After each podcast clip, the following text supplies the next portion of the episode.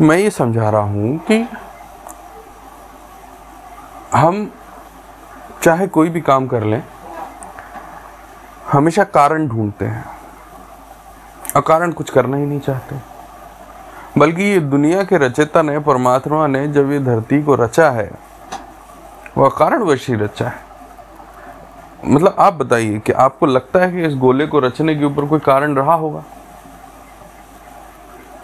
और कारण के बाद फिर हर चीज़ आपकी दृष्टिकोण से जो हो रहा है, उसके पीछे आप कारण ढूंढते हैं। जबकि ऐसा है नहीं। आप किसी संगीतकार से पूछें कि वो जब गाना गाता है तो उसके दिमाग में कोई कारण होता है क्या? आप किसी पेंटर से पूछें कि जब वो कोई गाना गाता है पेंटर पेंटिंग बनाता है तो उसके पीछे कोई कारण होता है।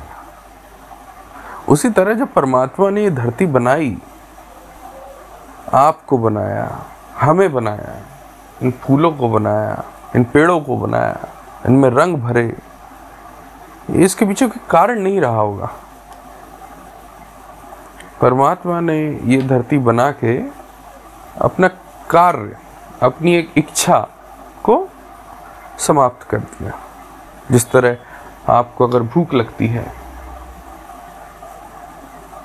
तो आप ये नहीं पूछते कि खाना, खाने का कारण क्या है?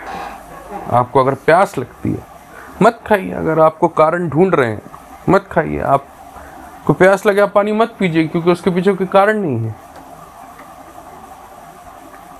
मतलब आपको पानी पीना है जिससे आप तृप्त हो जाते हैं, जो आपको भूख मिट जाती है अगर आप खाना खाते हैं।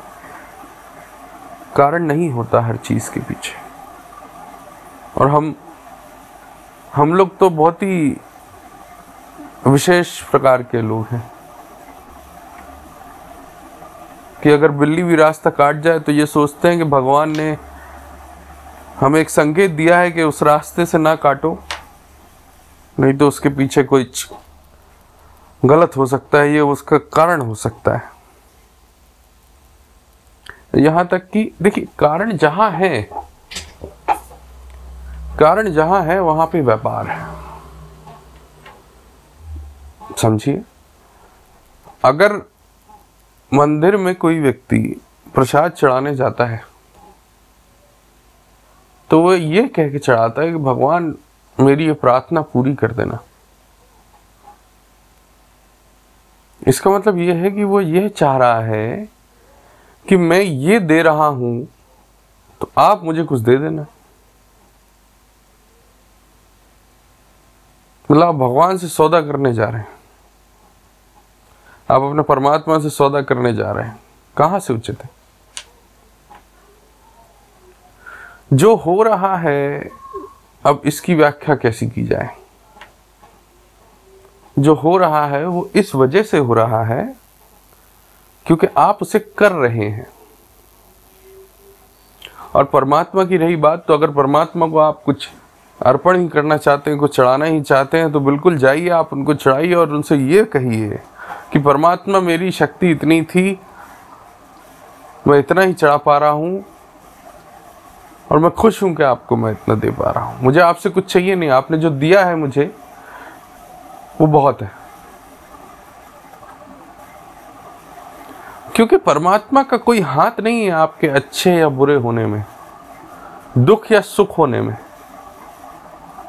परमात्मा ने अपनी धरती को बना के, आपको बना के अपना कार्य समाप्त कर लिया है। वो तृप्त हो गया है। वो, उनको कुछ अब चाहिए नहीं है तुमसे, और तुमसे क्या चाहेंगे वो? मतलब वो तुम, वो क्या चाहते हैं? वो आप, आपको लगता है कि वो चाहते हैं कि आप भूखे रहें उनके लिए। उपास कर लें। अरे भाई, परमात्मा को अगर उपास रखना ही इतना पसंद है तो आपको पेट क्यों देता? एक साधु महाराज को मैंने देखा, वो सर के बल खड़े हुए थे। मैंने पूछा जाके उनसे, मैंने कहा, महाराज, क्यों? ऐसा क्यों? कि पाँव ऊपर है और सर नीचे। उन्होंने कहा कि मैं भगवान को प्रसन्न कर रहा हूँ। अरे, भगवान को प्रसन्न कर रहा हूँ का क्या मतलब है? तो भगवान ने कहा है आपको कि सर के बल आप खड़े हो जाएँ। और भगवान क्यों कहे? अगर उन्हें पसंद था ही कि कोई सर के बल खड़े हो जाए और मैं प्रसन्न हो जाऊँ तो वो सर के बल ही नहीं चलाता। आप सोच के देखें। भगवान को अगर यह पसंद होता कि आप बहुत सारे मंत्र पढ़ो, तभी मैं आपकी बात को सुनूँगा। तो वो मंत्र पहले से ही आपके दिमाग में नहीं रख सकता था। आपको याद करने की ज़रूरत क्या थी?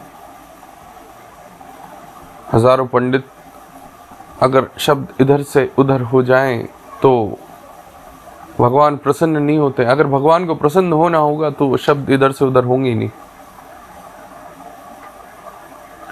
व्यापार बना लिया है। ये नहीं होगा तो ये होगा, ये नहीं होगा तो ये होगा। एक व्यक्ति के सामने से अगर रोज सौ लोग भी गुजरे और उन सौ लोगों को वो आशीर्वाद देता जाए कि जो तुम्हारी मनोकामना वो पूरी होगी, उनमें से पचास का तो हो ही जाएगा। बस फिफ्टी परसेंट रेट तो लेके ही चलते हैं अपन के, आधे लोगों का तो हो ही जाएगा। मतलब उस महात्मा की जगह अगर कोई गधा भी बैठा होगा तो भी वो गधा जो है, उन पचास लोगों की मनोकामना पूरी होने के बाद वो भगवान हो जाएगा।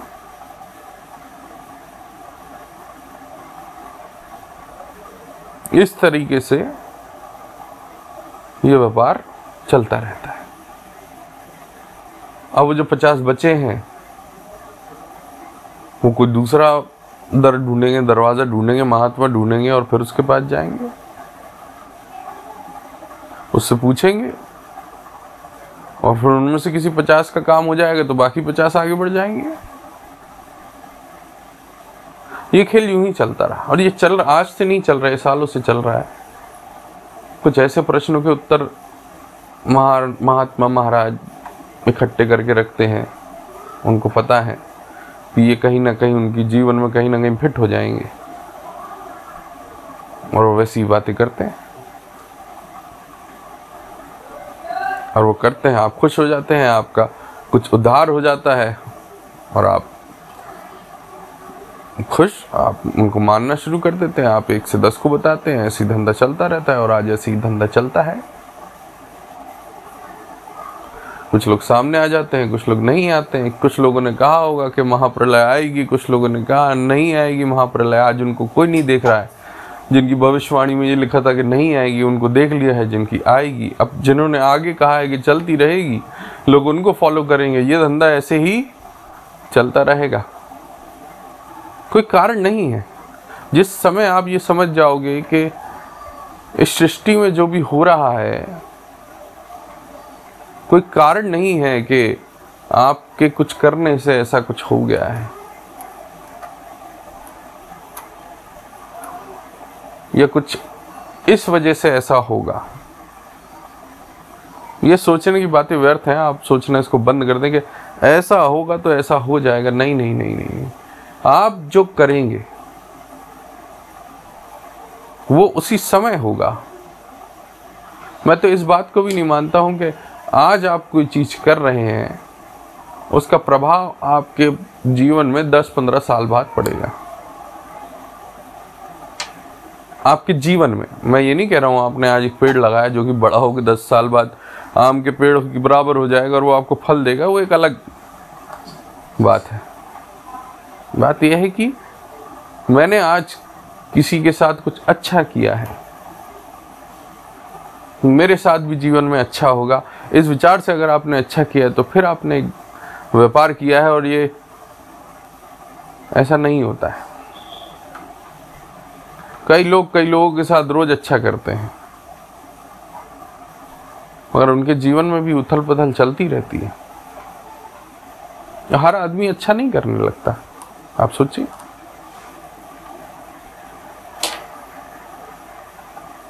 तो कारण खोजना बंद करें।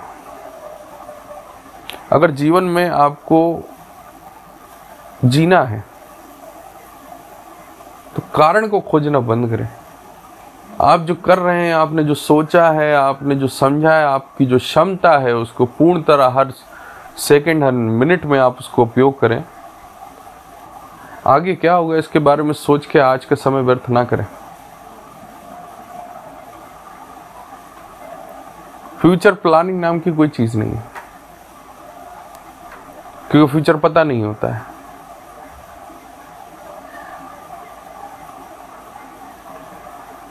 हर चीज़ का जो समय है वो बहुत छोटा है।